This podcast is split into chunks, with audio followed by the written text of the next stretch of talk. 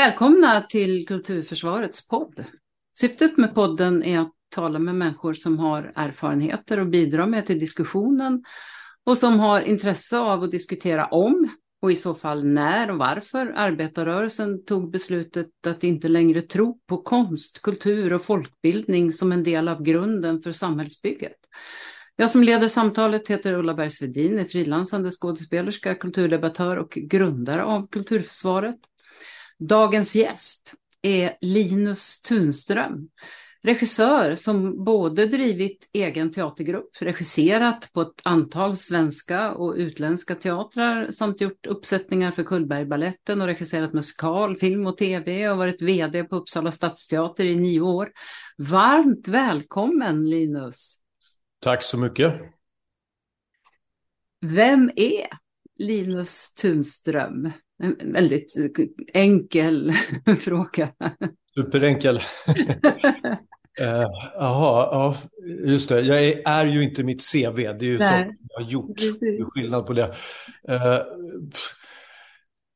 som alla människor är man väl hopsatt av lite olika uh, motsatser och sam, samsatser och motsatser.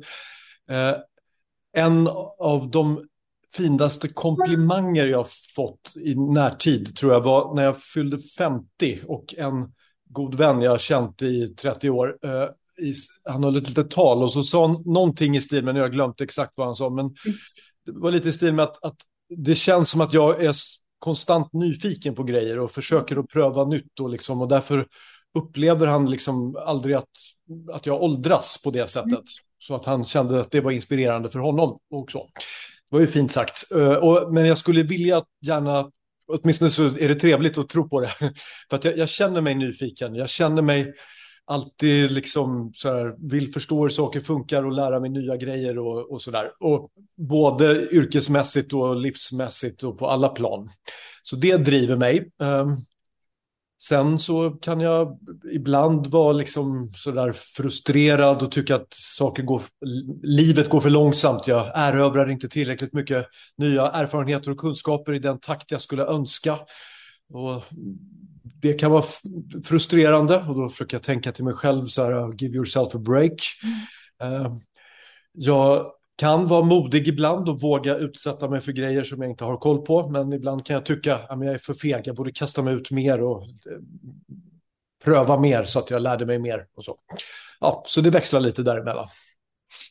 Du, du har ju barn. Du har nyss skjutsat ett barn till kollo sådär. Eh, nyfikenheten sådär. Eh, hur, hur, eh, hur är det i förhållande till dina barn? Vad säger min dotter är 11 nu och jag vet inte, sista månaderna så är det som att det har hänt någonting. Hon är mer vuxen plötsligt. Det var som en förändring bara så. Och det, på ett sätt är det roligt för vi har en rolig jargong och vi pratar och ordvitsar och är ironiska och leker med tankar och så här. Och det är jättekul. Men samtidigt så liksom sliter det i hjärtat och känner att den där lilla flickan liksom är borta. Mm på något sätt. Jag, tänker, jag såg om Interstellar av Christopher Nolan och den här pappan som åker ut i rymden för att rädda världen och lämnar kvar den 14-åriga dottern och lovar att han ska komma hem. Men sen så tack vare tidsresans mystik så, han är nära ett svart hål och allt möjligt, så åldras hon snabbare än honom. Så till slut mm. lyckas han ta sig tillbaka till jorden. Några år äldre bara, men hon är 95 och ligger för döden och har massa mm. barnbarnsbarn som står där. Och det, alltså det, där, jag gråter nästan när jag pratar om det, för det är en sån metafor för livet, liksom att ens barn bara försvinner iväg. Liksom, man kan inte hejda deras åldrande på något sätt. Eller hur? Det är då man förstår att man, att, att man ändå blir äldre själv, även om man inte känner sig så. så. Ja. Men du, eh, ditt yrkesval då i relation till dina föräldrar som ju är kända, eller var känd, var känd konstnär och är känd konstnär. Hur, hur, eh, hur självklart var det? Eh, ja, alltså det hade väl varit mer liksom eh, jag tror inte mina föräldrar hade motsatt sig det på något sätt, men det kanske hade höjts på något ögonbryn om jag hade valt att studera ekonomi och blivit finanssnubbe eh, liksom, och ägnat mig åt eh, vad heter det, daytrading. Då tror jag de hade tyckt det var lite udda sådär. Så att kulturen fanns ju där som en självklarhet och sen var det också, jag menar, umgängeskrets, de umgicks med författare och konstnärer och regissörer och annat. Sen, det är ju en balans det där, för jag fick ju tidigt med mig liksom bild och, och språk liksom hemifrån. Mm. Och eh, det, jag, jag ville ju inte kliva in i samma sak som dem och jag tror att jag hittade liksom en förening av bild och språk i teatern med den ytterligare komponenten av att både mamma och pappas yrken är ju liksom solitära, att de sitter i en ateljé eller framför en skrivmaskin själva. Men jag hade liksom en vilja att interagera mer med andra människor och teatern är ju liksom det där rummet och man dels har en egen vision när man är regissör men samtidigt så behöver man alla andra och liksom jobbar tillsammans och den energin tror jag att jag törstade efter. Så det blev teatern och det på ett sätt så var det ju lätt att, lätt är fel ord, men det, det, det var inga gigantiska trösklar att liksom komma in där. Det var ingen, jag har ju kollegor och vänner som har beskrivit uppväxter där kanske föräldrarna har sagt, eh, liksom, är du, ska vi skicka dig till mentalsjukhus? När de har sagt att de vill gå på scenskolan. Mm. Och liksom möts av ett, en kompakt oförståelse eller motstånd. Eh, det fanns det ju inte hemma hos mig. Det var ju en, liksom, ja, okej, okay, ja, om du vill mm. det. Eh, sen så, så, tror jag någonstans att som utslaget på en livstid så är väl mängden lätthet och motstånd blir väl ungefär lika i alla eh, instanser på något sätt. Någon, den personen jag tänkte på som hade det här motståndet, när han väl gjorde någonting så var ju känslan av seger liksom mm. enorm att bara stå på scenen och uttrycka någonting, vad det än var, var ju liksom fantastiskt. Jag har ju aldrig upplevt sådär automatiskt den här känslan av seger, för det var ju på något sätt, ja, det kan man ju göra. Så att, däremot, därför har ju liksom kraven på mig själv varit sett ut på ett annat sätt. Liksom. Så i slutändan, så när man håller på länge, då kämpar man ju till slut med ja, ungefär lika mycket glädje och motstånd, tror jag, var man än kommer ifrån. Ja, det, det kanske också ska säga det att din pappa ju var författaren Göran Tunström och din mamma är konstnären Lena Kronqvist. Eh, du måste ju också ha deltagit eller åtminstone hört väldigt många intressanta kulturella samtal i din barndom som kanske inte alla barn är med om. Ja, det, det, har jag säkert gjort. Eftersom det var liksom min verklighet så det inget jag tänkte så mycket på då. Men jag, växte upp på olika vernissager på gallerier och tycker fortfarande att gå på gallerier bland det tråkigaste som finns. Förenat med någon sorts rastlöshet av att alla går runt vuxna på. Jag satt i något hörn och ritade själv och sålde mina teckningar för fyra kronor styck. Eh, så, eh, en av dem hamnade sen på omslaget till pappas bok Skimmer. Det är en barnteckning på en vulkan där. För jag var ja. av vulkaner då. Men sen pappa tog ju då och då tillfället i akt att läsa högt av det han höll på att skriva. Så jag hörde ju juloratoriet, delar av den, liksom, när det var halvfärdigt och han läste upp för, för olika vänner och sen pratade de om det och sådär. Så att, liksom att det finns en så här pågående dialog om att försöka skapa något, att uh, vara rädd, är det tillräckligt bra, att uh, fortsätta att utmana sig själv och varandra liksom, i det. det. Det var ju en, så samtalet pågick liksom. Och vi gjorde ju böcker hemma när jag var tre år. Så satt, fick jag berätta någon historia och så ritade mamma och pappa, skrev ner det och, liksom så här, och så satte vi ihop det med piprensare. Så. Wow. Så det var ju så vi lekte. Kan man, ja. Jobb, jobbar du så också själv? Liksom att du berättar om dina idéer i tidigt stadium för andra och får feedback och så? Jag är väldigt beroende av dialog. Jag är väldigt lite så att jag sitter helt för mig själv och liksom gör någonting och sen kommer och säger här är facit. Eh, jag, till exempel på teatern jobbar jag tätt med en dramaturg eh, som är en som jag återkommer till, tysken Armin Kerber, eller så tidigare har jag jobbat mycket tätt med olika scenografer som har fyllt ungefär samma funktion av att som Ulla Cassius, att vara i en liksom, tät dialog om innehållet och uttrycket och så, så, sådär. Och nu håller jag på att skriva filmmanus, men jag har också en co-writer som jag, Johan Bergman Lindfors, som jag jobbar tillsammans med. Så att mycket det här samtalet, ja men kan det vara så, kan det vara så, så får jag ett bud och sen kan jag utifrån det liksom se och så. Så att det, och sen när man möter en ensemble på samma sätt, då kanske jag har kommit lite längre och har en grundplan liksom. Men sen är ju min önskan att förmedla spelplanen och ramarna för den och sen ha vissa konkreta idéer att ta avstamp ifrån. Men att det då ska göra att de kliver in i det rummet och sen kan komma med egna bud i det så att man sen börjar bolla och spela pingpong tillsammans. Ja, så du, du har den här öppenheten så att säga med dig då. Det... Alltså, det, jag skulle inte kunna göra det på något annat sätt. Jag, jag, klart att jag kan bli avundsjuk och beundra folk som har förmågan att tänka ut allt själva och inte behöver det. Men jag har inte lyckats med det i alla fall. Så jag, jag behöver höra andra röster för att sen kunna ja. höra egen så att säga. Ja, det låter, det låter fint tycker jag.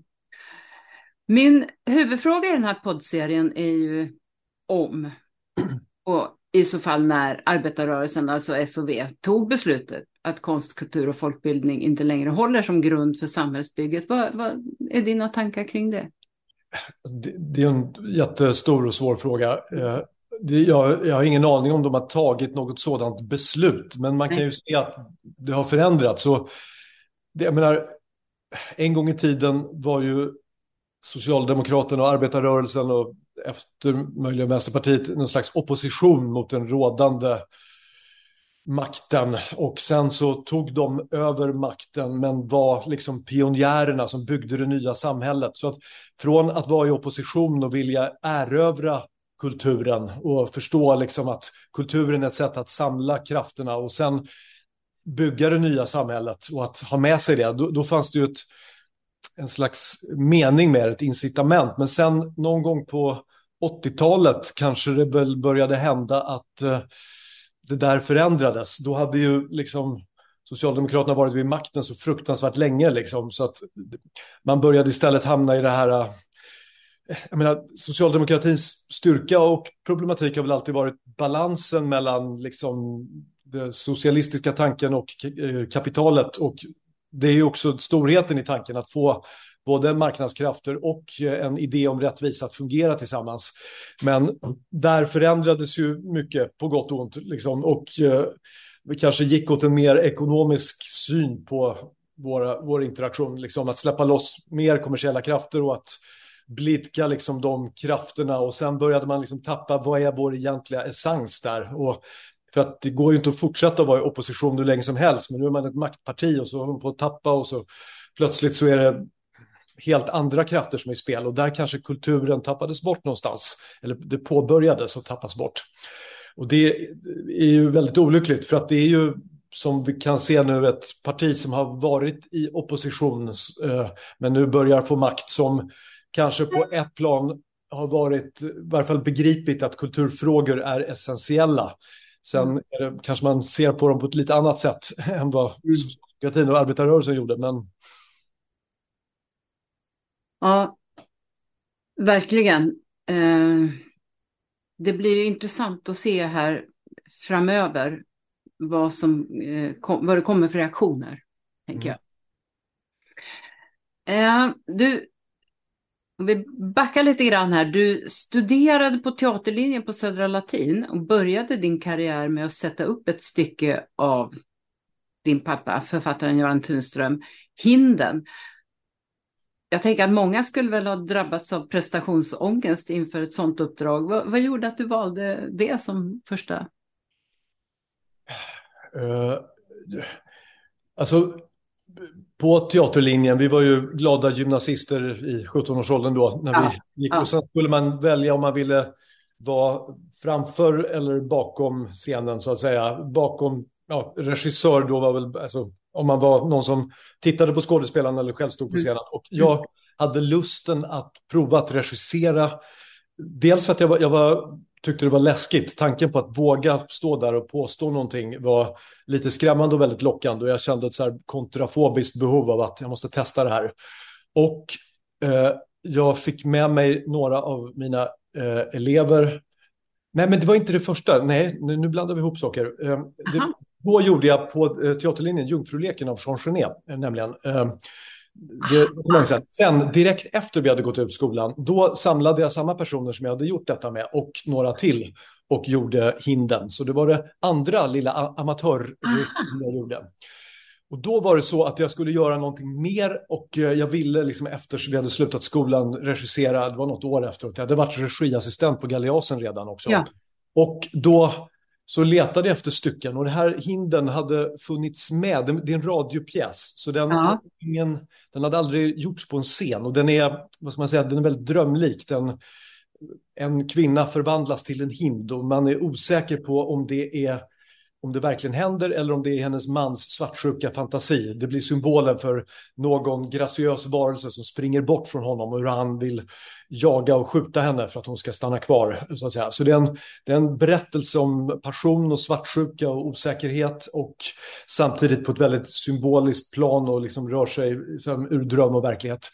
Så den är passar väldigt bra för radion just för att då kan vi, vi ja vara i osäkerhet om vad det är vi upplever. Men på scenen måste man ju fatta andra beslut. Och, och jag tyckte det var jättespännande, både tematiskt och bildmässigt och språkmässigt, att den var den satte igång min fantasi och hade gjort det i flera år. Och då tänkte jag, men varför inte ta den här? Eh, kändes mer liksom bara så här, istället för att ta någon alltså Sam Shepard-pjäs där folk sitter i ett kök och pratar om alkoholism, liksom, så tänkte jag det här var mer spännande för att det öppnade upp mer rum. Liksom.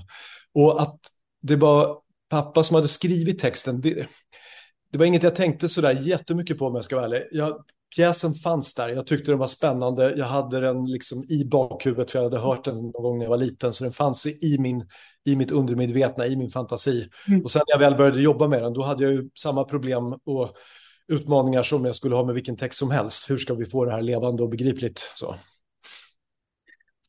Men då måste jag bara, var, var det alltså den du gjorde på Teatergaleasen?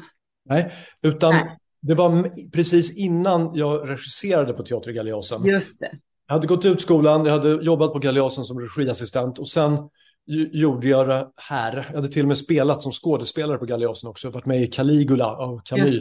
Yes. satt upp. Så jag fick repetera på Galeasen och sen så hittade vi en spellokal som var lite speciell. Det var ett, ett fartyg som låg i norra Hammarbyhamnen. Det hette Alnar på den tiden. Det var, det var en kille som drev klubbar som hade fått tag på det här för att skulle driva klubb där. Och han sa, men ni kan vara där i några veckor mot att ni städar ur lastrummet.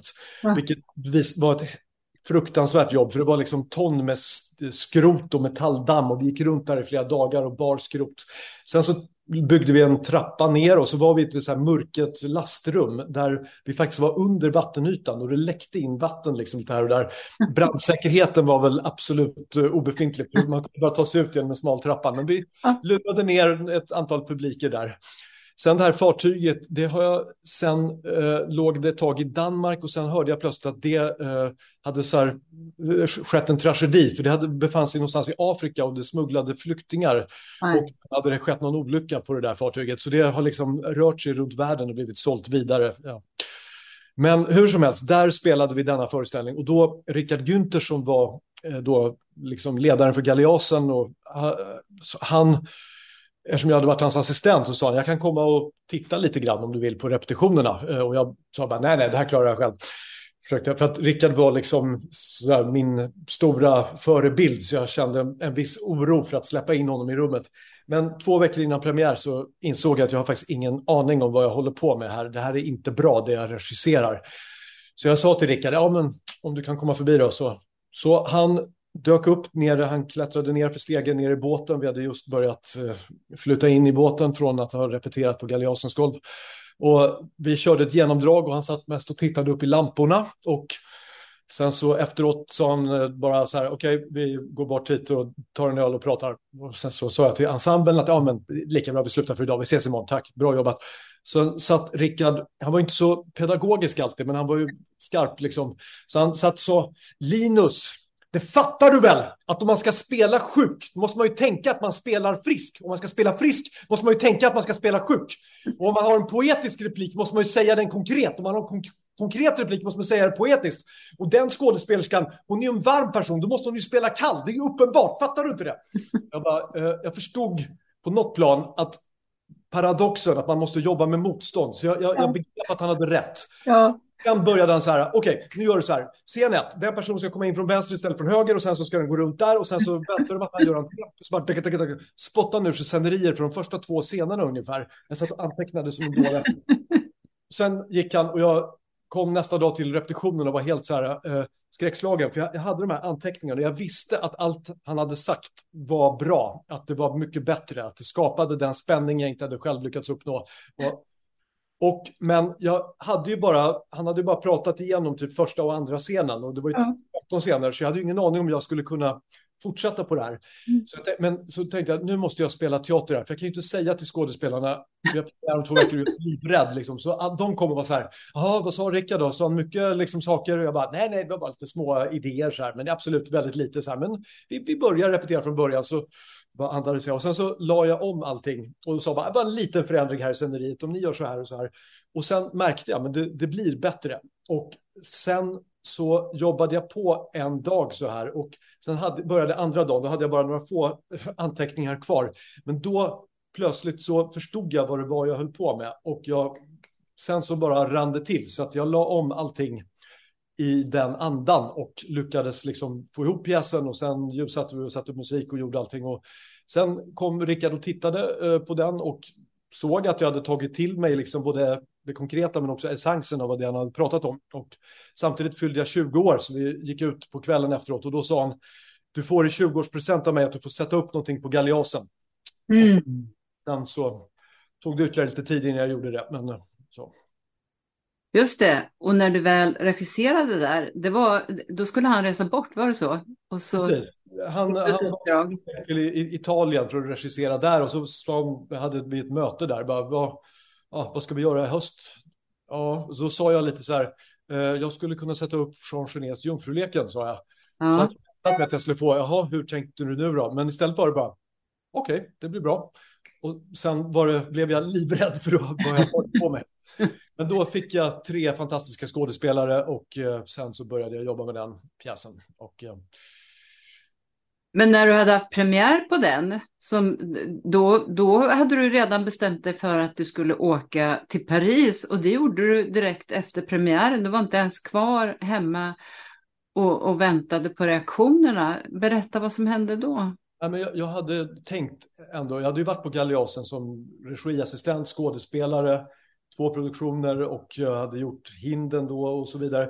Så, och jag gick och kände så här att nu har jag varit här i två, tre år och det här liksom har, färgar mig så mycket och jag är så liksom i det här. Jag måste komma ut, jag måste få andra impulser så att jag inte drunknar och bara blir en, någon slags efterföljare. En, att gå runt och vara evig lillebror liksom på plats. Mm. Och då ville jag gå en teaterskola och jag hade funderat på scenskolan men tänkt samtidigt så här, är det skådespelare jag vill bli? Eh, på något sätt, jag, jag tänkte så här, jag, jag, kan nog bli en, så här, en medelmåttig skådespelare, men det finns ganska många medelmåttiga skådespelare och desto fler bra, men det finns rätt ont om bra regissörer. Jag kanske faktiskt kan bli en bra regissör. Så jag kände, det är någonting där som är mer min plats. Och då hörde jag talas om den här skolan, eh, Eh, Col Jacques Lecoq i Paris, som eh, man jobbar, man tränar i sig skådespeleri, men med en slags annan blick. Man ser på teatern som, inte som eh, natur, naturalistiska inre processer utan man tittar väldigt mycket på det som energier, kroppsspråk, rumslig komposition, teaterstilar av den, liksom, det som kom innan naturalismen, commedia dell'arte, tragedi, melodram, clown, buffonesk, en mängd olika saker eh, av tekniska teaterstilar med stora uttryck och så man lär sig liksom de byggstenarna för att på sikt bli en kreatör antingen man står på scenen själv eller regisserar, men att man kan skapa teater från en mängd olika liksom, håll. Så, där. så jag tänkte det här är rätt ställe för mig att åka till. Och den terminen började, vad det nu var, 21 oktober och premiären var den 19 oktober. Så att jag, det var inte så mycket att göra, det var bara att klämma in premiären och packa väskorna, åka och sen börja skolan. Liksom. Så jag hade gått på skolan i två dagar tror jag och jag var verkligen, jag var yngst av alla. Jag var då 21 hade jag fyllt tror jag och ehm, de, många andra där, de var ju så här 30-35, för de hade liksom jobbat med teater och ville liksom bygga på sin utbildning med Lecoq. Så jag var den enda som var 21 där. Och jag, min franska var så där och det var folk från 30 olika nationaliteter och det liksom var, var rätt, kändes Men, rätt får, jag, får jag bara fråga, hur var, hur var liksom intagningarna till den här utbildningen då? Eh, intagningarna var så här att man skrev ett brev och brevet gjorde att man fick börja eh, om de tyckte att man visade tillräcklig eh, mogenhet och hade någon typ av erfarenhet som var relevant. Ah, ja. Skriva. Sen så efter tre månader så blev, kunde man bli utpetad. Ah, ja. Och om man då, så man kan säga tre månader var för nästan alla som ville och man inte verkade helt liksom lost eller uh, fel ute så att säga. Och man kunde formulera varför man ville gå på skolan och hade gjort ah. något. Sen efter tre månader så var man liksom med på resten av första året som var sex månader till. Och sen var det ytterligare en uttagning då några blev utvalda att gå vidare i andra året som var mer exklusivt. Så. Ja, ja, så det var lite extra press också då när du kom ner där och kände att du var yngst och allt sånt? Absolut, det var, det var, man var nervös för de här datumen då man skulle få veta om man fick. Ja, ja, ja, jag förstår. Uh, men ja, men, men då kom jag hem, alltså jag hade ju, bodde ju i någon så här Chambre de Bonne, en så här jungfrukammare liksom, som jag hyrde för dyra pengar uppe på sjätte våningen med, där fick plats en säng liksom och inget mer. Så jag hade ju ingen telefon eller någonting. Det fanns ju inga mobiltelefoner då. Mm. Så jag kommer ihåg att jag gick ut liksom på gatan och ringde i någon telefonkiosk hem och då sa pappa du borde ringa till Galeasen och prata med någon och sen lyckades jag ringa till Leif André som då sa, sa att vi har fått recensionerna och så läste han upp dem liksom helt i gasen och det var då var det hade det kommit så här, tre helsidor i DN, eh, Svenskan och Expressen och Aftonbladet. Det var fyra så här, där det stod genial geni, mästerverk. Det var liksom så här, de största recensionerna man kunde tänka sig. Så jag var helt så här, what? Och det var ju jättehäftigt och, och allt hundra föreställningar blev utsålda där. Jag var ju, var ju dubbelt för att det var så här, jag skulle väldigt gärna vilja vara där och stå i baren och liksom bara, har gjort där. Men jag missade den chansen att hösta in folkets beundran där tyvärr. Men... Inga intervjuer, kunde de inte göra intervjuer på telefon och så eller? Jo, det åkte ner journalister faktiskt ah, ja. som kom till Paris. Jag fick gå runt där och stå och se svårmodig ut vid någon kaj liksom, och, och, så. Så det, det, det, var ju roligt. Men, men steg du inte i graderna på skolan då?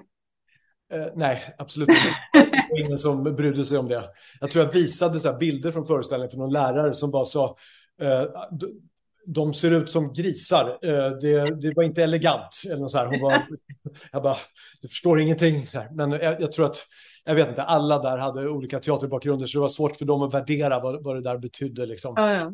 ja, ja. Okej. Okay. Vad, vad, du, du har ju en förkärlek, eh, som du säger, då, för den fysiska eh, spelstilen Du har också sagt att du är inspirerad av Pina Bausch. Men vad, vad skulle du säga är skillnaden för, för en teaterpublik när man ser en föreställning som bygger på en mer fysisk spelstil och en naturalistisk? Alltså, det där är ju en extremt svår och luddig gräns, om det nu överhuvudtaget mm. finns någon gräns. Mm. Och jag, jag, skulle vilja se det på ett annat sätt. Att mm. jag, jag, skulle säga att vi i Sverige traditionellt har en, liksom en teatertradition och en utbildning som speglar den och en tradition inne på de stora teaterhusen som är grundad i en viss sektor av teater. Mm det är absolut inget fel på att liksom kunna jobba djupt med känslor och text och liksom de processer som man gör. Men det är trots allt en liten del av allt det som är teater. Mm. Eh, I Tyskland, där jag var och jobbade och mötte skådespelare, så upplevde jag nog att de var absolut lika bra och vassa på allt det som i Sverige. Men de kunde dessutom, hade de med sig Brecht till exempel, mm. dator och den typen av regissörer som också jobbar med att vi eh, får inte glömma att vi faktiskt berättar någonting och vi den bara så att säga de känslomässiga processerna och spelen som pågår mellan människor räcker inte alltid för det. För bilden berättar något, scenerierna berättar något, hållningen berättar något och kroppen berättar något och att där fanns det skådespelare som kunde röra sig mellan rena absurditeter och enorma fysiska utspel och köra sin energi högt som i vanligt svenskt uh, intensivt naturalistiskt spel, men sen köra den betydligt högre så att man når någon slags total frenesi och att ha tillgång till allt detta. Eh, mm. Det tycker jag är, liksom gör teater stor. Sen kan man säga så här, sen finns det andra folk som håller på med andra smala sektorer. Kanske någon säger så här, vi håller på med fysisk teater och sen jobbar man med att liksom bara skapa en viss typ av bilder. Så här. Det, då kanske man förlorar någon annan del. Men ja, det finns teater där det finns skådespelare, det finns teatertraditioner där man faktiskt kan ta med sig alla de här äh, fälten. Mm. Så att mm. vi ser både människor som vi tror på som är liksom transparenta och sanna och liksom känner saker men som också kan kasta sig ur det och in i det och sen vända på det och sen uttrycka någonting med kroppen och sen skapa vassa skarpa karaktärer och sen delta i en kollektiv bild. Liksom. Och det är den rörligheten jag beundrar när jag ser. Jag påstår inte att jag själv alltid har lyckats uppnå den, men den har i alla fall något som jag strävar efter. När jag såg Pina Bausch till exempel, när jag första gången var jag 16 år och såg det, det var en av mina första så stora teaterupplevelser. Därför att det var ju, det, var, det är ju inte renodlad dans, det kallas ju dansteater. Mm. Eh, så det är ju, det var ett stort kompani med 20 aktörer på scenen som alla var dansare, men de var också personligheter som bar på tragik och liksom energi i sig själva. Det var inte liksom de så här eh, rena atletiska dansarna man ser kanske på en som kunglig ballett någonstans, utan det var olika typer av människor och de tillsammans de berättade inte en story, liksom en händelse där de här replikerna ska leda till det, till det avslöjandet och nu ska vi låtsas att det här är fabrikörns hem eh, som i någon Ibsen-pjäs, utan det var liksom ett slags enorm scenografi. De, de har alltid olika väldigt storslagna scenografier, men som var i det här fallet var det som en, grä, en riktig gräsmatta som täckte hela cirkus, som de hade odlat gräs liksom på riktigt. Man kände att det var riktigt. Och i en annan var det som en hel mur av riktiga tunga stenar som hade vält, som välte framför våra ögon och det var liksom krossade stenar över hela scenen. Och i det här dansarnas skira kroppar och sen alla associationer, liksom handlingar, utbyten, scener som handlar om mellanmänskliga saker, liksom en där det inte var inlåst i en liten form, utan det fick ta, liksom, man kunde associera, drömma och det var underhållande och roligt och överraskande. Så den liksom upplevelsen av scenkonst var för mig bara, wow, kan det vara så här? Och därför har jag liksom aldrig, liksom den här Sam Shepard-pjäsen där vi har tre skådespelare med någon uppgörelse liksom, som utspelar sig i den lilla staden i amerikanska mellanwestern. Jag tycker det blir lite för trångt. Liksom. Okej, okay, jag fattar, det är intressant att följa, men det räcker inte riktigt för mig. Liksom, så. så i alla fall där jag började. Sen är det mm. klart, man håller på och jobbat ett liv och eh, kan uppskatta olika saker för olika anledningar. Liksom. Men... Jag tänker, när man jobbar för barn, då, då, då, då, då tänker jag att då är det ofta att man använder sig av den där typen av, eh, av spelstil. Att man kan gå väldigt mycket in och ut ur rollen och eh, också att använda sig av andra grepp eh, på ett annat sätt. Jag skulle önska att man gjorde det mycket mer också när man jobbar för vuxna. Och när, när, när man någon gång gör det så brukar ofta vuxna bli väldigt glada, märker man. Jag menar, det är ju mindre ovanligt nu än vad det kanske var för tio år sedan. Jag menar, ja. Det har varit en inspiration från andra länder. Liksom, så att och som tur är mer från Tyskland än från England där de ännu mer pratar och är ännu mindre kroppsliga än i Sverige. Men, eh, så, så, att jag, jag, tycker nog att stilmässigt så finns, händer det oftare att man vågar jobba med liksom mer andra former. Däremot så är jag inte helt säker på att skådespelarutbildningen på samma sätt har hängt med riktigt i det. Det kanske är de sista åren, men när mm. jag, de jag känner som gick på scenskolan för några år sedan, liksom, jag tycker inte man har jobbat riktigt med alla de verktygen som man behöver. Så att när man ser skandinaviska skådespelare så om man jämför med det tryck och den fart och den precision som man kan ibland se tyska skådespelare och den frenesi och den vildhet så att säga som både liksom kan vara fullkomligt explosiv och samtidigt inkanaliserad liksom så skarp. Det, jag tycker vi ofta har en bit kvar där. Sen är vi jättebra på många andra saker, men just att liksom vara ekvilibristisk och röra sig mellan de olika medlen. Så det skulle jag nog önska att man jobbade mer på här i Sverige. Även om det inte sitter liksom i väggarnas DNA på scenskolorna tror jag. Mm. Eh, eh, under ett seminarium på en teaterbiennal så avslöjade du din lust till att arbeta med koreografi. Berätta vad det ledde till. Det var jättelänge sedan, det måste ha varit 95 någon gång på någon biennal. Uh, vänta nu, jo, det var vartannat ojämnt år, alltså det måste ja, ha varit 95.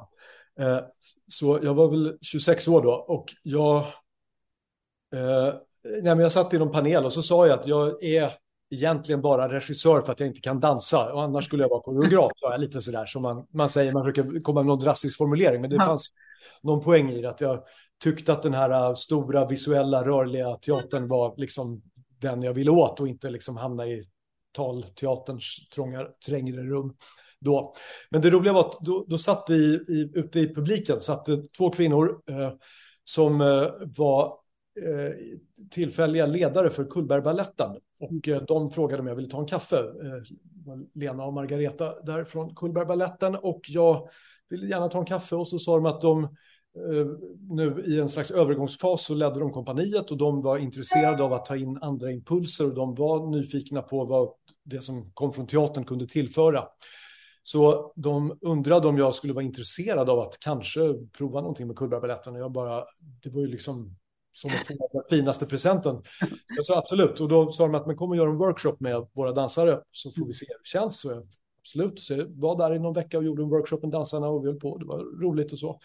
Och folk, jag vet inte om vi kom fram till något storslaget, men dansarna verkade gilla mig i alla fall. Så allt var liksom god stämning och så kom de tillbaka. Men vad roligt att det har gått bra. Och, och eh, men vi, skulle, vi, vi, är inte helt säkra om vi vågar låta dig jobba med dem. Liksom så, här, så kan du göra en till workshop. Så jag, jag gjorde en till liten workshop, ytterligare några dagar och hittade på lite mer saker. Och Sen så, fortfarande roligt, men sen frågar de igen då, skulle du kunna göra en tredje workshop? Och då, då sa jag att jag är ledsen, jag är ingen pedagog. Jag har liksom inte massa tricks som jag kan liksom lära folk och det kommer nog inte komma så mycket mer om vi gör tre dagar till. Däremot vet jag en sak, att jag är väldigt envis och om jag tar på mig något så slutför jag det. Så att om jag får ett premiärdatum och en ensemble så kommer det inte att bli en lätt väg. Vi kommer säkert att misströsta några gånger. Det kommer att gå upp och ner, men det kommer att bli premiär och det kommer att bli bra, sa jag. Och eh, så tog de ett djupt andetag och gav mig, och så fick jag liksom elva dansare och eh, en timmes speltid att göra ett verk för, som hette Överbord. 1996 hade det premiär och spelade lite, turnerade runt om i Sverige, slutligen på Dansens hus tillsammans med två verk av Mats Ek. Så det var väldigt roligt. Och, och, och dansarna var liksom helt eh, med på detta. De var inte oroliga alls.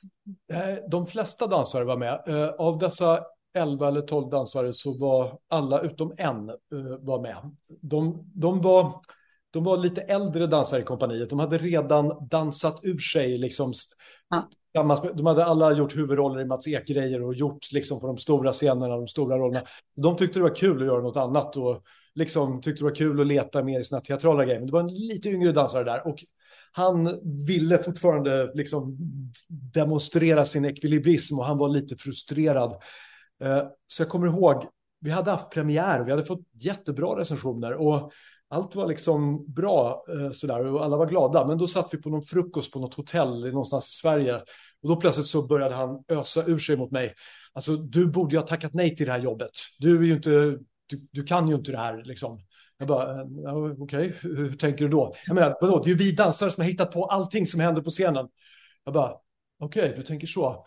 Uh, på ett sätt så tänkte jag, har hon ju rätt. Det, det, det, men det intressanta är att min föreställning liknar alla teaterföreställningar jag har gjort förut, men den liknar inte ett dugg någonting av vad de andra koreograferna som var på ett program liknar överhuvudtaget.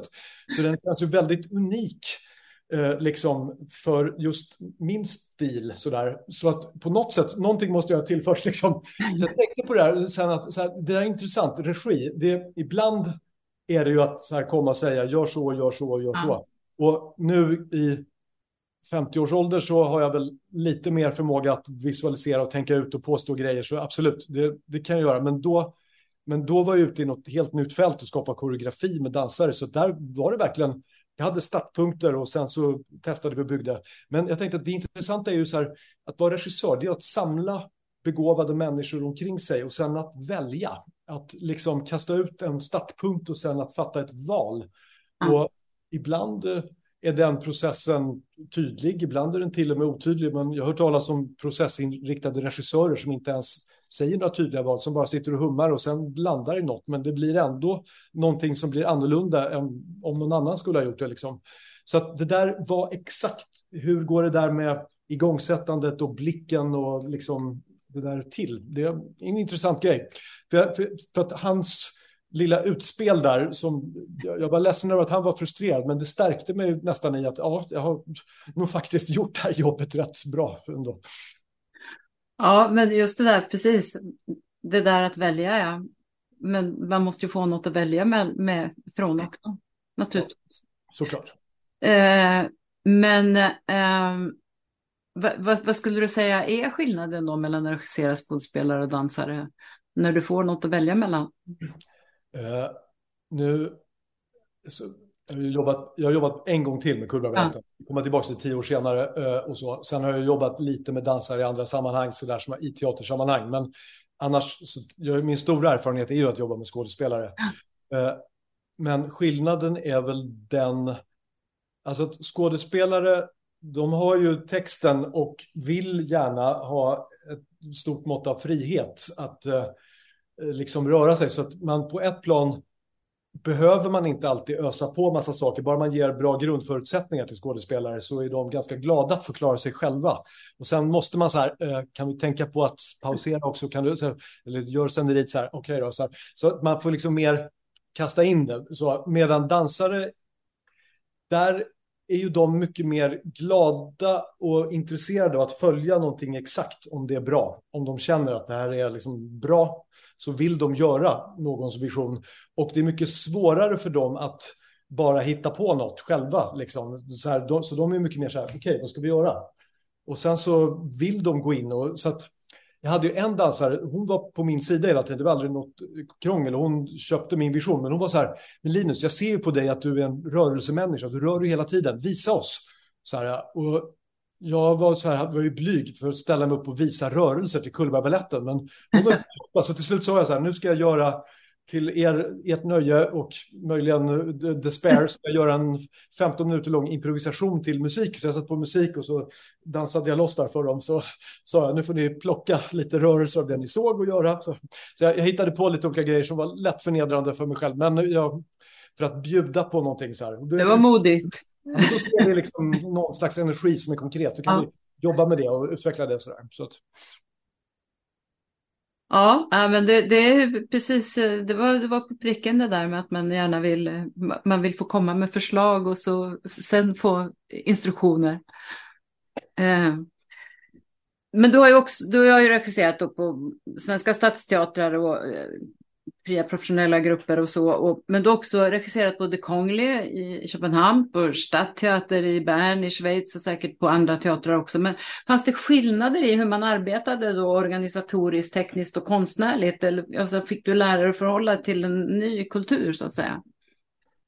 Uh, ja, alltså den största skillnaden kanske är när jag jobbade, de gånger jag jobbat i Tyskland. Jag jobbade i Düsseldorf och i Dresden i Tyskland. Ja. Och uh, det, där är ju teaterhusen, alltså svenska skådespelare, när Stockholms stadsteater började öka produktionstakten och spela i repertoar liksom mer, så var det ju många som tyckte oj, vad mycket vi måste hålla huvudet, vad mycket vi ska spela. Men det var verkligen ingenting jämfört med hur det, hur det är i tyska stadsteatrar. Alltså de skådespelarna jag jobbade med, de jobbade så fruktansvärt mycket och hade så väldigt mycket i huvudet av ganska komplicerade föreställningar. Vi satte upp Faust där, men plötsligt så här, nej, den kan inte komma ikväll för det är nypremiär på Hamlet. De spelade den sista förra gången för fyra månader sedan. Han spelar Claudius, eh, pang, och sen så en, dag, en halv dags textrep eh, på med den. Och det liksom pågick så där hela tiden. Så de hade ju säkert så här åtta roller i huvudet, liksom i avancerade grejer. Och det var liksom ett man hade inte särskilt lång reptid. Vi hade så här sex och en halv vecka på att göra det här samtidigt som de hade nypremiärer på gigantiska saker under tiden. Och sen spelar man i repertoar, så då spelade de, hade de premiär och spelade en föreställning till och sen var det ett glapp på tre veckor och sen upp en till och så, och så vidare. Så att det är ett helt annat sätt att hålla otroligt mycket material levande och en teknik att konservera sin energi och hantera det liksom. Så att jag skulle, mycket av det som, ja, det är svårt, det är olika kulturer, olika bakgrunder, olika träningar, men ibland när jag har hört folk här klaga på tuffa arbetsvillkor tänker jag ändå så här, okej, okay, jag förstår att det upplevs som det, men i, allt är relativt. Det är, tyska skådespelare skulle nog många tycka att det här var rent, rena drömvillkor. Liksom. Sen behöver man inte säga att man ska, allt ska vara som det, men man kan nog se att det går att göra på olika sätt och det, det går att komma fram i det ändå. Var de flesta anställda eller eh, hur såg det ut med relationen frilans och anställda? Alltså ofta är det så att en det kommer in en, man är inte fastanställd, men man är anställd under en chefstid. Ja. en chef kommer in, tar över teatern kanske på sex år och sen så anställs skådespelarna på sex år eller på tre år gånger två eller något sånt där. Så att, och sen kanske no, några blir kvar för att de kommer från stan och liksom, så nästa chef kanske är glad att ta över dem. Liksom, så. Ja. Men man, ja, ja, man följer med man, ledaren. Man, man bygger en ensemble under den tiden. Så. Ja. så finns det såklart några frilansare som kommer in, men lite färre än i Sverige. Ah, mm. För att mm. kunna hålla igång repertoarsystemet så måste ju alla vara i huset. Just det, men, men övrig personal är fast? Den, den är fast. Och, ah, där, och där är det ju mer personal än i Sverige. Eh, den tekniska personalen är större och den är mer hierarkisk och det eh, på gott och ont. Ibland funkar det bra, ibland inte. Så. Ja, men det är vi mer två team och det kan ju också vara bra rent mänskligt att alla är mer närare. Där är det oftast jätteapparater där det kommer en ny ljustekniker plötsligt och man har inte fått veta det varför. Och 12 scentekniker ska flytta något och de ska in med något annat och ingen har riktigt koll på kärnan i vad man själv håller på med. Så. Ja, Nej, jag förstår. Du, eh, du har ju gjort så väldigt mycket olika saker. Du fick en förfrågan om att göra en uppsättning inför påsk ett år från Svenska kyrkan och då började du arbeta i ett nytt medium för att klara det uppdraget. Berätta. Ja, eh, det var kulturhuvudstadsåret, var det 98 eller 99? Ja, någonstans där. Mm. Kulturhuvudstadsår i Stockholm. Och ja. då blev jag närmad av en representant från Svenska kyrkan som de hade frågat olika konstnärer om man ville göra någonting, någon slags happening på mm. Påsken. Och då fick jag till mig påsknatten, eh, då, eller natten då mörkret förvandlas till ljus, liksom, enligt eh, den kristna liturgin. Och då skulle jag då få Skeppsholmskyrkan, som numera heter Erik Eriksson-hallen eller något sådär, men då var det fortfarande någorlunda lite av en kyrka kvar där. Eh, och fantastisk byggnad och happeningen skulle då gå av stapeln eh, denna påskafton. Och sen fick jag då veta plötsligt att ja, du får repetera två dagar i februari och sen har ni då premiär där i april, eller och gör föreställning i april. Och jag hade då hunnit tänka ut ett ganska avancerat koncept som involverade många människor och det skulle vara ett stort kretslopp och det skulle bakas bröd som skulle ätas och skitas ut på någon toalett och gå runt och det var mycket människor och det skulle vara livets kretslopp så att säga. Eh, och då sa jag, men jag kan ju inte liksom samla så här 20 människor som ska vara på scenen och sen repetera två dagar och sen ska, de, ska det ligga liksom nere i två månader. Sen ska man bygga upp allt och sätta ihop det på en timme. Liksom. Det, det går inte. Så på teater måste man liksom jobba, ha ett genrep åtminstone liksom innan man möter publik. Jaha, så, nej, men det, det, går inte för lokalen är upptagen med en utställning innan så det går inte. Jag sa, då sa jag lite så här bara, ja, om jag kan få spela in en film de där två dagarna så kan ni sända den, den på påskafton. Sa jag lite bara för att komma med något. Men jag trodde inte riktigt att det skulle bli av. Jag hade aldrig gjort någonting för rörlig bild förut. Förutom att jag hade en Super 8-kamera när jag var barn och höll på att filma små dinosaurier som jag liksom byggde och rörde på eh, med stop motion. Men då plötsligt, några veckor senare, så återvände hon och eh, sa Ja, vi har hittat ett litet filmteam från en kristen tv-kanal i Jönköping som kommer upp och filmar de här två dagarna. Okej, okay, så. Och sen fick jag en liten budget och sen så hade jag då började, skrev jag om det här till ett slags manus, den här idén, till ett filmmanus. Och jag insåg att om jag skulle tänka på något klassiskt sätt så skulle jag aldrig hinna göra den här ganska stora visionen jag hade på film.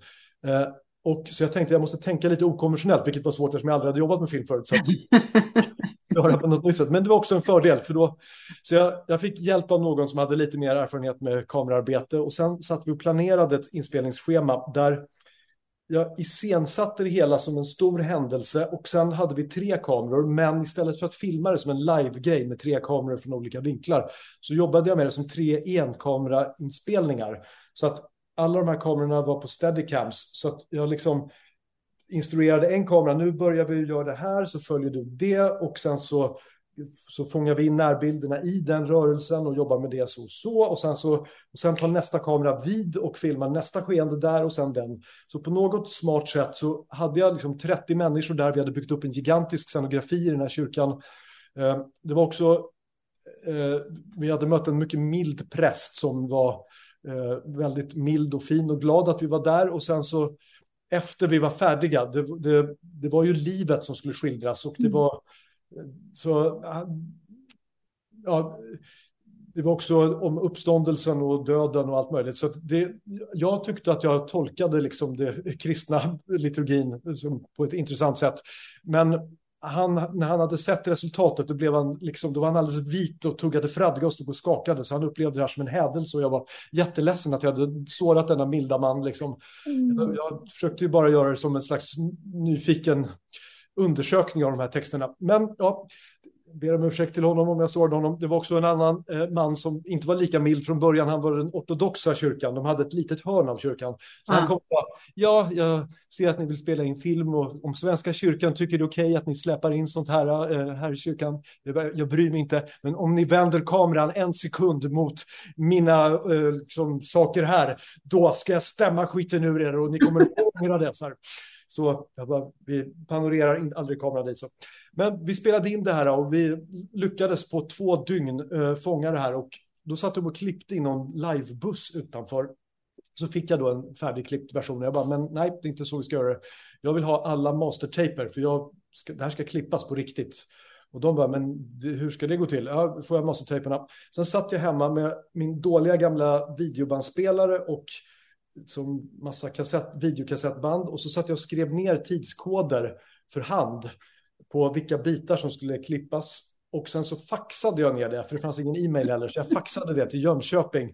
Och sen så budade de upp en till kassett då med den klippta versionen. Och sen så korrigerade den och budade ner den igen, och, eller faxade. Så, så så höll det på. Eh, men på detta sätt så lyckades det faktiskt framställas 25 minuter film med eh, liksom klipp och bilder och mycket 20-30 skådespelare och allting på, som gjordes på två dagar. Och detta sändes på TV4 mitt i natten med en brasklapp att Svenska kyrkan inte ställde sig bakom innehållet. Ja, det är en fantastisk historia. Men också att du då började göra film på ett ganska brutalt sätt, då kan man säga. Men det var, det var fruktansvärt roligt. Jag hade, jag hade väldigt måste jag säga. Så det ja, var en stor kick det där. Det, det, måste ha varit roligt för samtliga inblandade då, nästan som en happening. Jo, men jag tror det. Det var, det var en sån härlig stämning. Det var så mycket skådespelare, alla var så glada och bara gav järnet och det var jättefint. Ja. ja, jag förstår det. Eh, du var ju en väldigt flitigt anlitad frilansregissör, fick bra recensioner. Du var 36 år tror jag. Och så sökte du jobbet som vd för Uppsala stadsteater. Hur kom det sig? Eh, det kom sig av att jag hade typ dagen innan, eller en dag så låg jag på min säng och stirrade upp i taket och jag kände någon så här lätt, vad säger man, malaise på franska, liksom obek... någon så här vantrivsel eller så. Och så tänkte jag så här, livet, ska det vara så här? Jag kuskar runt som någon så här frilansande regissör, någon kringresande regissör. Man kommer till en ny ensemble, man ska förföra dem och locka dem att det här ska bli roligt och bra och sen så uppstår det lite nyfikenhet och sen blir det tvivel och sen övervinner man tvivlet och sen så når man klimax tillsammans i en premiär och det är yes och sen så åker man därifrån, hej då nästa dag och så här. Och hela den här kurvan liksom var jag bara kände plötsligt någon sorts, jag gjorde spännande grejer, det var roligt, jag hade till och med filmat lite mer och gjort andra saker och jag jobbade på olika teatrar och varit utomlands. Men det var ändå så här samma känsla av lösa förbindelser, lösa boliner liksom. Och då så höll jag på att klippa en tv-serie jag hade spelat in. Så att jag var i Sveriges Television i en hiss och såg en lapp som satt på väggen där det stod Uppsala stadsteater söker vd och teaterchef. Jag studsade till på den här lappen och så såg jag också att det var sista ansökningsdagen var samma dag. Så jag, det var någonting i mig som klack till sådär. Så jag hörde av mig eh, till dem och de sa absolut skicka en ansökan. Så jag lyckades få ihop någon liten kort visionsbeskrivning som i varje fall räckte för att jag skulle få komma in på en intervju och sen satte det igång en process där jag var det mitt medvetna jag tänkte var att jag vill ju egentligen inte ha det här jobbet. Jag, jag vill bara se om de vill ha mig. Det var liksom lite sport sådär att sitta i olika intervjuer och försöka hitta så här. Men sen så gjorde man också så här olika tester. Så det var liksom ett så här avancerat psykologtest eh, som var fem timmar långt eller åtta timmar, eller en hel dag, så var jag hos någon psykolog så fick jag göra Rorschach-tester och lyssna på ljudband och hålla på med logiktester samtidigt från höger och vänster hjärnas två band. Det var mycket så här. Och sen skulle man sitta och någon, några dagar senare prata igenom resultaten och reflektera över vad hon eh, liksom gissåg av en själv. Så här. Och då ställde hon frågan efter ett samtal så här, eh, efter ett tag så här, Linus, känner du dig understimulerad? Och då var det som att jag bara, ja, no, faktiskt. Så här, det, det, är någonting med att bara göra det jag gör som jag, jag är faktiskt inte stimulerad. Och så plötsligt började jag tänka att jag vill nog ha det här jobbet ändå. Och sen var jag med på ytterligare no, någon intervju och sen så skulle det då avsl... det skulle bestämmas allting. Och jag var, befann mig den dagen då beskedet skulle komma i Danmark på en ö utanför Roskilde. Där eh, jag jag hade tidigare gått en utbildning till gestaltterapeut som jag hade hoppat av för att jag efter några år för att jag ja, jag var inte, planerade inte att bli terapeut, jag ville bara jobba med mig själv och sen så började min karriär, på eller jag gjorde ett stort tv-jobb som ja, tog mycket tid. Så att, men jag var tillbaks för att säga hej då till mina gamla klasskamrater och sådär. Så jag befann mig där nere på den här ön och liksom var i sammanhang och Sen så klockan två skulle det ringa och det ringde inte och sen så hade klockan hunnit bli fem och jag tänkte ja, jag fick inte jobbet nu, de ringer runt till alla. Så här. Då det plötsligt ringde och jag sprang ut ur lokalen där vi var och så säger styrelsens ordförande att ja, vi har haft en lång och eh, mycket het diskussion, men nu har vi kommit fram till ett beslut att vi vill att du eh, tar jobbet. Och jag frågade hur, hur lång tid har jag på mig att bestämma mig? Eh, ja, en halvtimme, sa hon. Eh, lite med rösten som att det borde du redan ha gjort. Jag har inte riktigt tid att vänta på att du ska hålla på och vela nu, undertexten. Så jag tog denna halvtimme och ringde runt till de jag kände som var teaterchefer och som eh, liksom på något sätt kunde ha någon insyn i det här eller någon tanke. Så fick jag lite olika råd och jag insåg att nej, det, det, duger inte, jag måste lyssna på mig själv.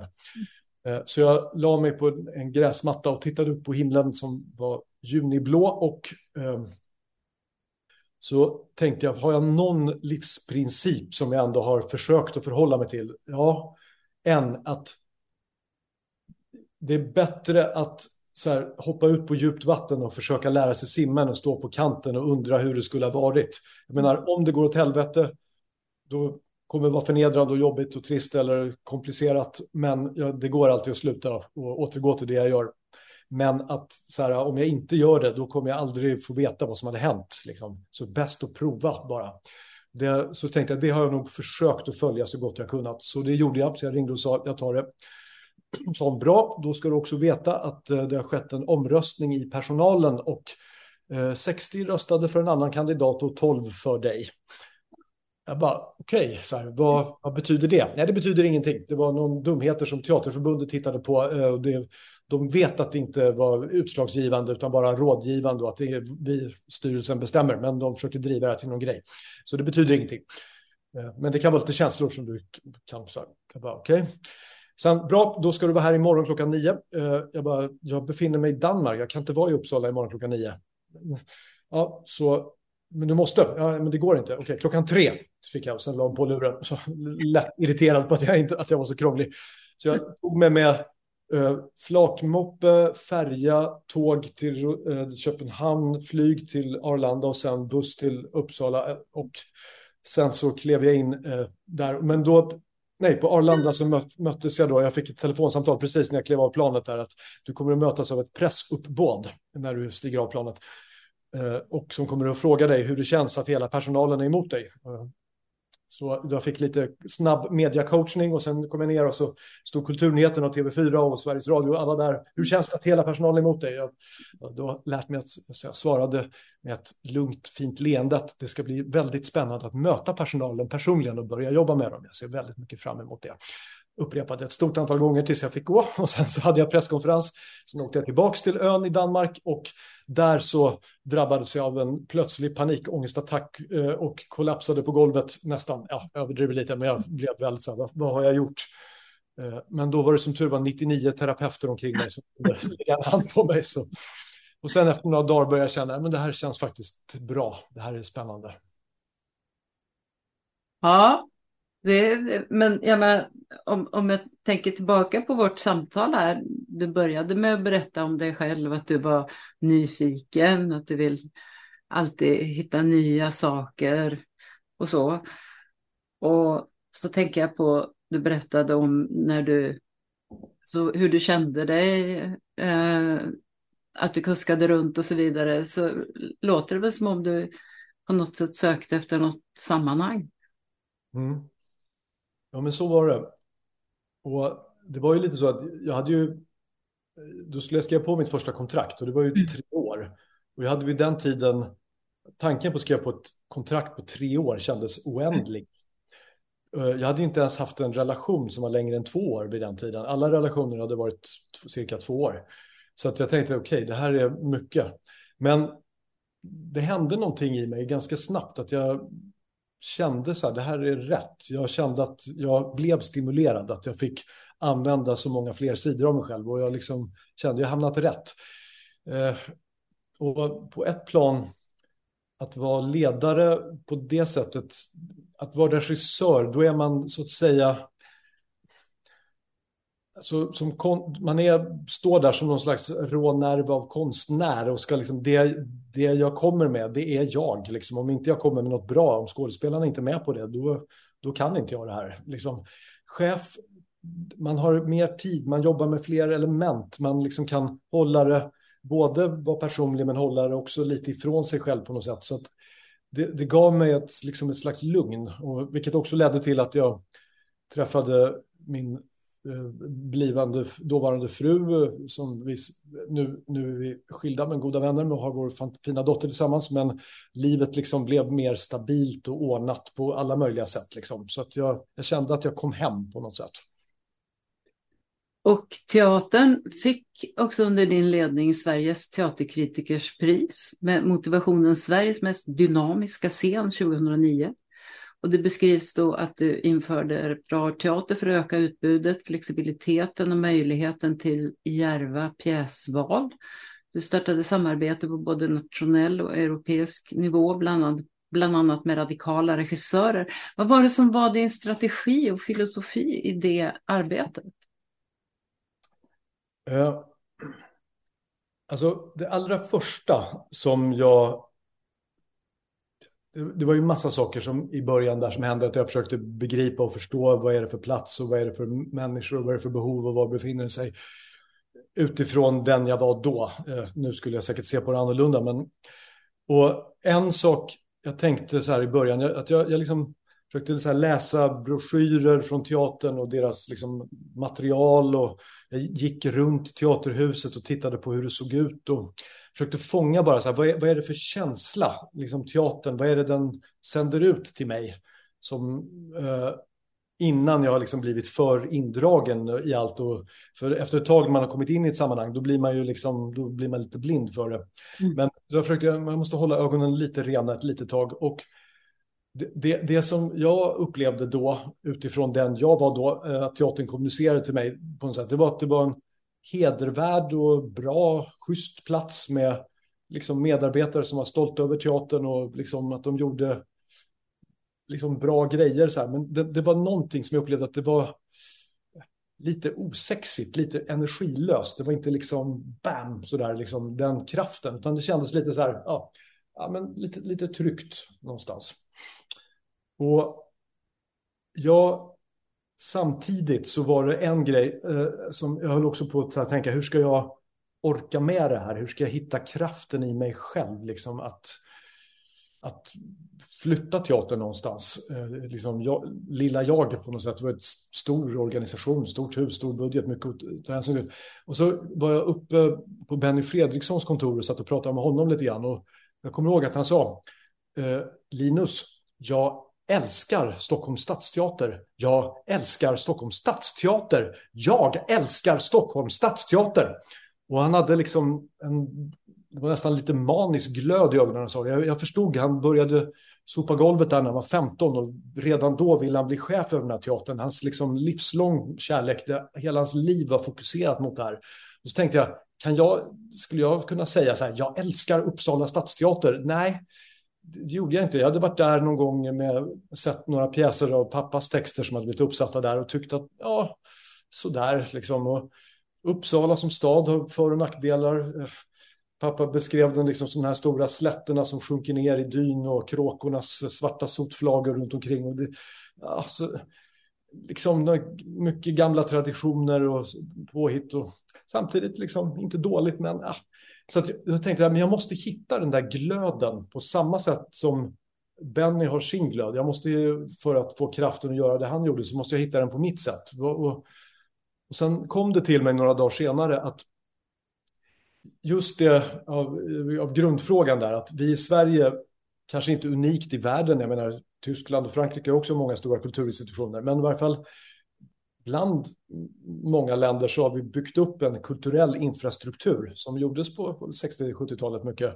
Bygga kommunala och regionala teaterinstitutioner och till och med en så raffinerad och dyr och onödig konstform som operan får ett hus uppe i norr på de norrländska vidderna uppe i Umeå. Det liksom finns den här fantastiska idén om att det ska finnas kultur i hus som är tillgängliga för folket.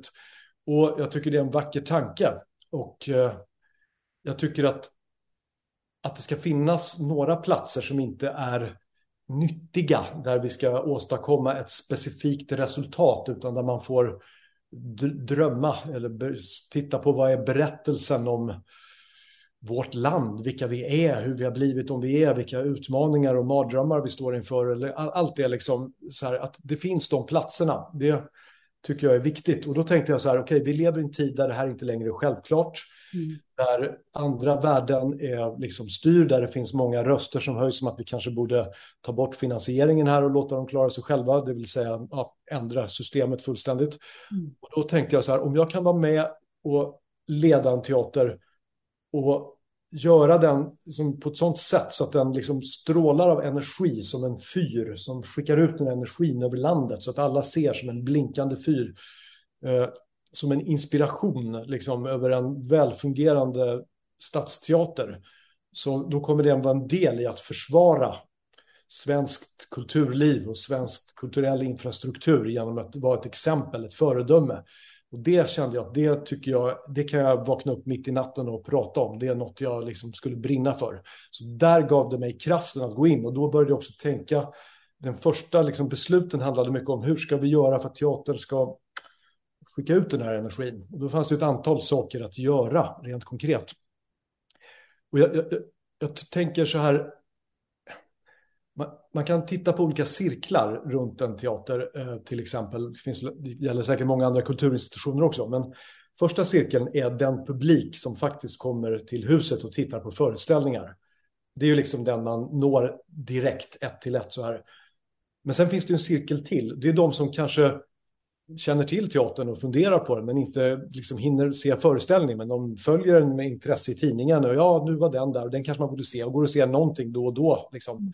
Men teatern lever i deras medvetande så att vad som händer och vad som skrivs om den och så är ändå viktigt för dem. Mm. Och sen finns det cirkeln utanför det. Folk som kanske inte ens normalt går och tänker på teatern, den finns inte riktigt i deras medvetande. Men om det plötsligt står en artikel i DN om eh, Jan Stenbeck och Uppsala stadsteater. Så jag, jaha, okej, okay, gjorde de en föreställning om det? Vad intressant. Och det för, ja, var roligt att de är liksom i något intressant just nu. I, i så, så att man har ju alla de här cirklarna man ska nå. Och jag pratade med politikerna som finansierar teatern i Uppsala om att det ni så att säga investerar i, det ni betalar för, det är inte så här om det exakt sitter 55 eller 65 000 i publiken. Det är klart att det är viktigt för oss att vi har fulla salonger och att det kommer att synas i vår budget om vi får några tusen färre. Det är liksom absolut viktigt. Men det allra viktigaste, det, ni, det är liksom vad är det för, hur syns teatern i stort? Vad skickar den ut för energi? För det kommer att berätta något om Uppsala som stad. Mm. Andra städer kommer att tänka, okej, okay, Uppsala är en stad med ett självförtroende som har, vågar satsa på en liksom dynamisk och spännande kulturscen eh, med influenser från olika håll och som tar risker och är järv. Det kommer att reflektera bra på er. Så kanske ännu viktigare än att det är utsålt på varenda föreställning vi gör, kanske fast lite mellanmjölk, är att det kanske är saker som vi låter tala om sig, som liksom har den där känslan av liksom att vara vassa, järva, spännande, intressanta. Så det var det jag ville göra och sen så jobbade vi med massa olika strategier för att få det att hända de här första åren. Eh, du började ju där med ett motstånd från personalen. Hur fick du med dig personalen på, de här, på den här visionen? Eh, det var ju egentligen inget riktigt motstånd, utan det, det, var aldrig egentligen att någon var emot mig, utan det var att de var för den andra kandidaten som hade en ganska annorlunda profil än mig. Eh, mm. Men sen när det blev jag så var många, ja okej, men nu är det så, vi röstade mm. bara. Så. Men sen var det också så att jag någon gång, några månader innan jag skulle tillträda så blev jag inbjuden, då, eller efter det här, några månader efter det här, så att träffa hela personalen och hålla ett tal. Och jag presenterade mig själv. Jag förstod att det här var viktigt. Ja. Så jag var där och jag... En sak som jag har, fick med mig från min far, man har ju lite olika visdomar från olika lärare och, och människor i ens omvärld som sitter kvar i huvudet. Eh, jag, jag tror att jag var nio år och jag var kär i en tjej i min klass som hette Ullis och så var det Åke och vi gick till skolan och jag ville säga till henne att jag var lite kär i henne men Åke gick och pratade hela tiden. Han var så fräck och skämtsam och rolig och pratade så jag vågade aldrig säga något och så kom jag hem och var ledsen över det här och då sa pappa men varför varför säger du inte att du är rädd då? Varför liksom? Och jag bara, men pappa, så här, är du dum i huvudet? Så här, det, hela skolan går ut på att man inte ska säga att man är rädd, att man inte får visa det. Men sen när jag blev lite äldre satt det där kvar i huvudet att ibland att faktiskt äga det man är i och inte försöka låtsas som något annat. Det kan faktiskt skapa motsatt effekt. Att mm. om man har självförtroende nog att säga att nu är jag osäker eh, utan att ge ifrån sig ansvaret såklart. Mm. Man måste alltid veta att om man är ledare så bär man ansvaret. Men däremot att kunna vara transparent så länge det inte är koketteri eller ett sätt att försöka skapa sympati bara. Men om man Eh, för folk, om man försöker spela rollen av nu är jag regissör eller nu är jag chef, så här, och då luktar sig folk igenom det på nolltid. Liksom. Så att jag, var, jag tror att jag lyckades ha använt mig av det ofta med bra, bra resultat i att kunna faktiskt möta och befinna mig på platser med människor. Och även där, så att jag, jag, jag berättade om vad jag ville och vad jag tänkte, och, men var samtidigt inte särskilt bombastisk. Mycket av det jag tänkt nu hade jag aldrig tänkt på då. Jag bara stod där och, och sen kom det då fram en skådespelare som eh, efter som då var eh, chef för Teaterförbundet eh, som hade varit en drivande i det här och hon sa ja som skådespelare vet jag att det är väldigt välkommet med feedback efter man har gjort en föreställning så nu tänkte jag ge lite feedback till dig. Det här var mycket bra. Jag tror att det här var viktigt, sa hon. Så gick hon. Det var lite, lite torrt och kort, men jag förstod att hon hade satsat en del prestige på att driva en annan kandidat och hon kom ändå här och gav mig liksom den credden. Så, så jag, jag förstod att nu, eh, nu vänder det nog och det, det blev aldrig någon, någon problematik överhuvudtaget när jag väl började jobba. Jag Förstår precis. Eh, du har också sagt att du fick lära dig ett nytt språk för att politiker skulle förstå när du pratar med dem. Alltså, det, det, det kanske är lite hårdraget. Eh, jag, jag, jag tror mer så här att kommunikation är alltid oerhört spännande och kommunikation är ju ett samspel där man som den som vill säga något måste försöka begripa vad, som, vad den som lyssnar, vad den befinner sig i för verklighet, vad den hör. Och jag var ute då i början, för att vi gjorde ju en repertoar som var lite vassare eller lite mer experimentell ibland eller lite mer utmanande kanske än vad som hade varit de senaste åren. Och då var ju min vilja inte att skrämma bort folk utan tvärtom att så här, vi ska ta dem i handen och säga att det kanske inte ser exakt ut som förut men det, det är inget farligt liksom, vi tänker så här. Så att jag var ute och pratade jättemycket på Rotary-klubbar och på pensionärsföreningar och skolor och Eh, överallt jag kunde komma åt. Så jag, första året var jag bara nästan varje dag och pratade i olika sammanhang och med politiken för att få dem med, med oss på tåget.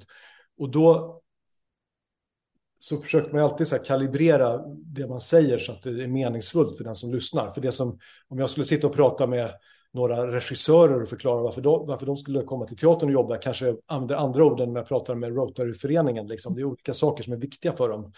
Eh, och med politiken förstod jag att en grej till, alltså det, men det gäller generellt med kommunikation tror jag, att det är en sak att jag kan förklara någonting på ett sätt som gör mening för den som lyssnar. Men om jag ska verkligen lyckas så måste jag förklara det på ett sådant sätt så att den personen i sin tur inte bara får mening men kan förklara det vidare för någon annan. Jag måste hitta metaforer eller språk som är så pass konkreta och greppbara för den personen, den faktiskt kan använda det till nästa person. För det kan ju vara att jag står med en politiker som är grundläggande, tycker det är sympatiskt det vi håller på med och jag pratar och den personen, ja men jag fattar. Men sen har den personen andra människor, partikollegor eller motståndare att slåss med om att försvara oss då är det ju väldigt bra om den har fått lite verktyg från mig för att jag har skap, förklarat sammanhang. Liksom, när den personen kanske har 37 andra områden att tänka på, men du har gett honom tre, fyra metaforer eller ord som den kan använda sig av. Du pratar i huvudsak med kulturpolitiker och de brukar ju ofta ha lite samma inställning som vi. Ja, jag pratar inte med kultur, det fanns inga kulturpolitiker i Uppsala. Alltså, det är kommunstyrelsen, den består det fanns alltså en kulturnämnd, men det är något annat. Eh, än, ja, så. men du, det var inte dem du pratade med, utan du pratade Nej, med styrelsen. Teatern, teatern låg inte under kulturnämnden, den är separat, mm. kommunalt bolag. Så jag pratade direkt med kommunstyrelsen, så ah. det är ah. de som fattar beslut om vår framtid. Så att säga. Aha, det var så det var. Okej. Okay. Du, eh, du sa också när vi pratades vid innan den här eh, intervjun att New Public Management ökade mycket under din tid och den så kallade överbyggnaden är kanske ännu större nu. Bengt Göransson skriver redan 2009 i sin bok Tankar om politik att man bygger upp en enorm politisk förhandlingsapparat där stora delar av kulturanslagen kommer att förbrukas innan en enda teaterföreställning produceras. Och där tänker jag att det ligger något viktigt som man kanske behöver tala om. Mm. Alltså, jag vet ju inte vad som har hänt på de sju åren sedan jag slutade, men det var ju en väldig utveckling mm. som pågick då. Och, eh, hur ska man säga? Självklart måste vi ha styrning och kontroll på saker och så är det. Och,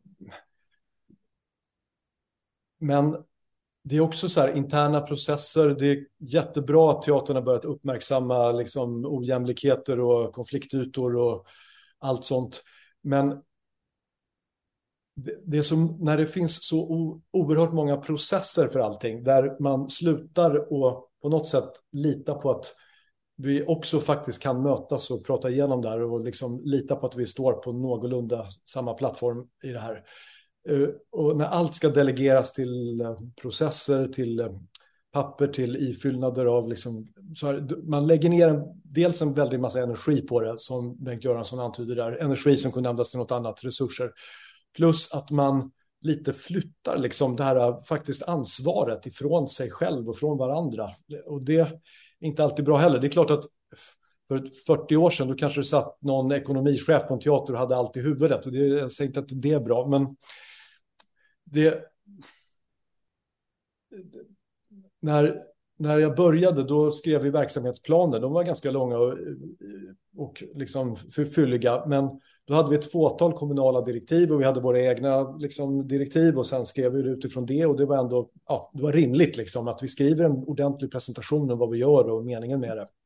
Men sen sista åren då började det komma så här 200 paragrafer som skulle fyllas i som var alla för samma, alla kommunala bolag, så även Uppsala Vatten och Uppsala Fastigheter och Uppsala det och det skulle fylla i samma saker. Vad gör ni för eh, tryggheten på natten i innerstadskvarteren? På vilket sätt tar ni hand om integrationen där? På vilket sätt stödjer ni pensionärers behov av det och det? Och det var, det var så många frågor. Och man tänker så här, ska man sitta och fylla i allting här? Det, det blir ju liksom löjligt. Men det är den här, alltså, ibland kan styrning och liksom uppföljning av saker kosta mer än det det kostar att liksom stå för vissa anslag, tänker man så här. Så är det, är det klokt så, så hamnar man på Nya Karolinska där man köper strumpor då för 6 000 istället för att det går enligt någon konstens alla regler. Men det är alltid någon som gamear det där systemet. Liksom. Så ja, jag, jag sitter inte med liksom färsk direktkunskap om mm. hur det här går till nu. Men jag bara tror att det är en olycklig sak som gör att vi tror att vi ska lita på att alla de här Excel-arken är korrekt ifyllda istället för att vi ser jag litar på att den här människan vet vad den håller på med och jag står och vi möts och vi pratar om saker. Så. Ja, men det, är det är många i de här intervjuerna som är, ja, har de uppdrag som du har haft som, som har påpekat det här också. Men äh, äh, apropå det här att du pratar om hur viktigt det är med kommunikation. Numera ägnar du också en del tid åt att föreläsa. Vad är det du gör? Eh, jag, jag har håller på att starta ett företag tillsammans med min flickvän eh, som är, jobbar som eh, grävande reporter och journalist sedan många år. Och vi båda från olika håll har varit intresserade av det här med kommunikation. Och så jag har varit ute och till exempel och pratat en del med ja, olika organisationer, både kommunala och privata, om eh, kreativt ledarskap, självledarskap, eh, utmaningar man kan ställas inför när man jobbar med liksom, människor med starka viljor och hur man kommunicerar och vi tillsammans kommer att utveckla det här och jobba liksom med ja, stödja folk att bli bättre på att kommunicera. Jag tänker att det är en oerhört viktig fråga för att det är så lätt att gömma sig bakom floskler och managementord eller bara försöka glida undan. Men om man lär sig att på något sätt vara autentisk och stå i sig själv och prata och kommunicera och möta någon annan som gör det. Det är ett arbete som både handlar om liksom att bli en hel människa, men det handlar också om att kunna leda ett företag eller en organisation och, och skapa bra resultat. Det liksom går på så många nivåer. Så att jag tänker att det här med att få människor, att hjälpa människor att bli mer så här, raka, fullt ut autentiska är både en demokratifråga, en resultatsfråga och väldigt intressant att hålla på med. Och det hänger ihop ändå med arbetet på scenen som regissör. Mm. Spännande. Eh, du har ju gjort musikal också. Ja. Evita 2013 på Malmö Opera som gick mm. utsålt och fick ett fantastiskt mottagande. Eh, jag blir lite nyfiken för man har ju hört att det är väldigt strikt när det gäller den där typen av uppsättningar, att man är bunden av direktiv in i minsta detalj, från casting och arrangemang av musiken till paljetter på klänningar. Var det så eller kunde du genomföra din konstnärliga vision? Eh, det beror oftast lite på vilken musikal det är och också mm. ofta hur gammal den är. Eh, mm. Därför Eh, de musikalerna som skapades på 70-talet, eh, som jag tror det Vita gjordes, eh, lite osäker på när den hade urpremiär, kanske var tidigt 80-tal, de är oftast inte alls lika bundna. Musiken är bunden, man får inte arrangera om någonting liksom, om, utan ett väldigt noga godkännande, oftast är det nej på det. Däremot så är den sceniska visionen är ganska fri. Det var ju liksom lite innan konceptmusikalernas tid. Nu om det kommer liksom jag vet inte vilket exempel, men det är väl Beauty and the Beast eller något sånt där. Den var ju liksom, jag vet inte, ägde Walt Disney den till och med? Eller nej, kanske inte gjorde. Ah, strunt samma. Den, den var i varje fall, där var det, skulle kristallkronan se ut på ett visst sätt och det var vissa regler liksom. Men Vita var väldigt fri eh, att jobba med. Så det var ett fantastiskt roligt arbete. Ett av de ja, roligare jag gjort, måste jag säga.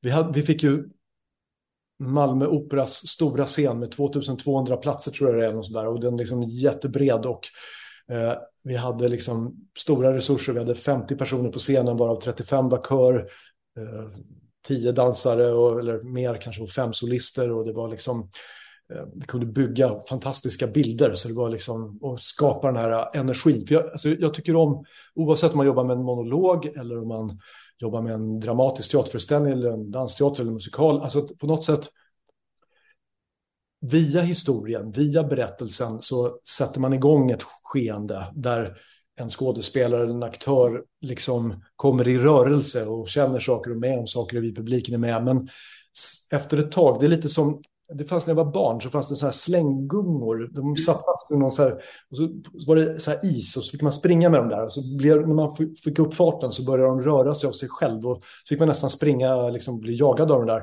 Och det är lite samma så här, man får igång det dramaturgiska maskineriet med motorn och sen tar det sig någon egen fart och då blir det liksom bara det mänskliga uttrycket av livskraft, energi, bah, som ska liksom ut på scenen. Och det kände jag att vi lyckades med vita. Liksom. Det blev som ett fyrverkeri av bara bilder som berättade något om och, ja, så, så det var kul.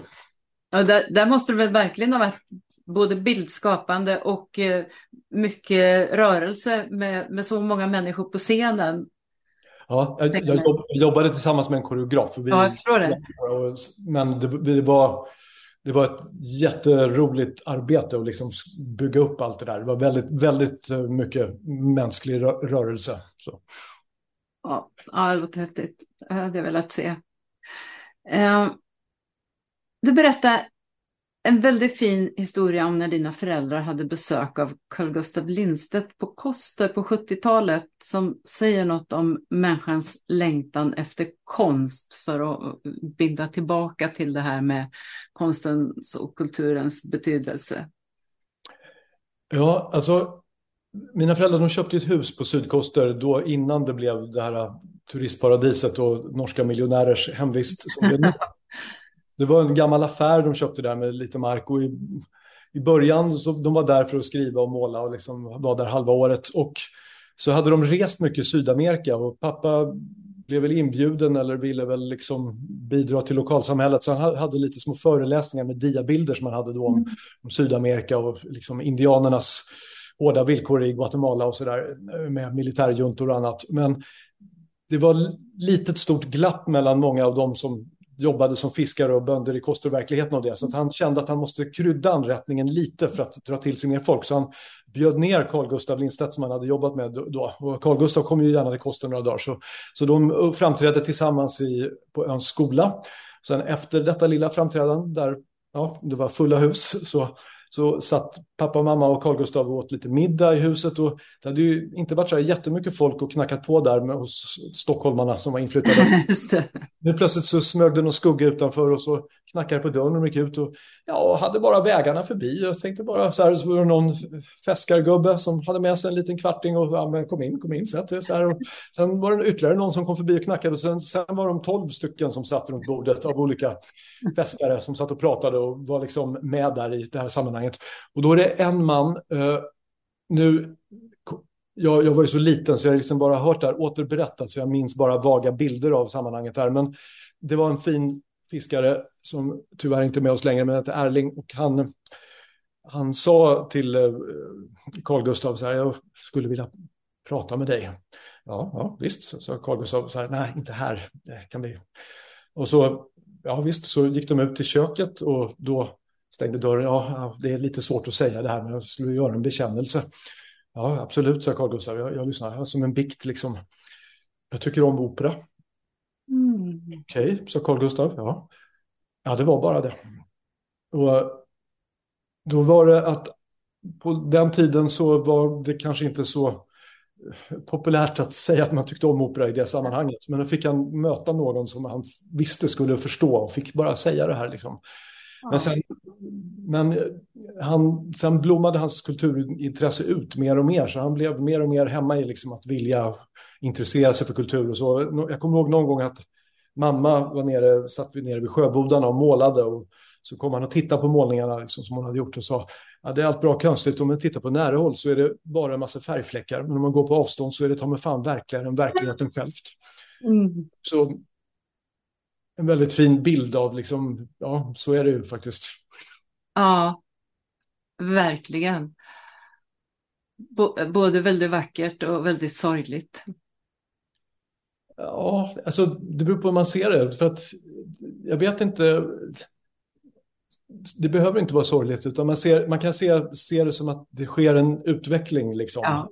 Att förhoppningsvis fler och fler, och då var Koster kanske förr ett trångt samhälle med liksom rötter från lästadianismen för Ja. länge och så vidare. Och sen, men så liksom sås det frön och folk börjar liksom intressera sig för uttryck och känslor på ett annat sätt. Så Ja, han var pionjär helt enkelt. ja, verkligen.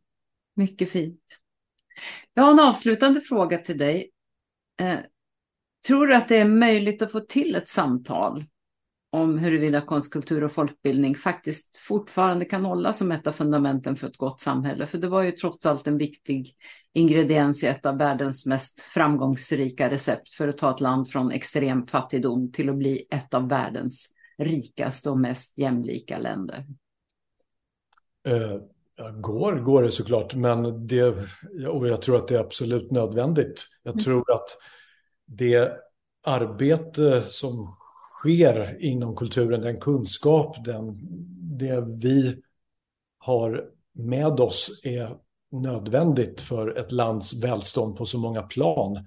Rent krasst för företag att bli kreativa och hålla sig framme och kunna konkurrera så behöver man både kunskaper och discipliner från kulturen, men också för att hålla samman ett land och för att liksom mota bort trångsynthet och annat och liksom se, okej, okay, vi människor, vi är det, men vi är också det. Liksom.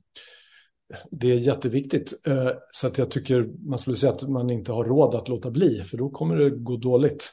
Hamnar man kanske som i USA där Michelangelos staty David leder till att en lärare får sparken. Jag vet inte, det är så hårresande som man blir. Men eh, så det är dags att ta tag i det skulle jag säga. Sen bygger det ju på att politiken inte, alltså ibland får man rädslan att man har någon idé om att vi måste vara, att den folkliga populismen är emot det här och då måste vi gå med någon sorts minsta gemensam nämnare och liksom eh, Eh, säga, ja men det där är flummigt och konstigt, det, det där håller vi oss lite för oss själva. Och Sverige är ju på ett plan inte ett super gediget kulturland som Tyskland eller Frankrike. Vi har ju mer var ju från åkrarna och bondelivet och naturen liksom.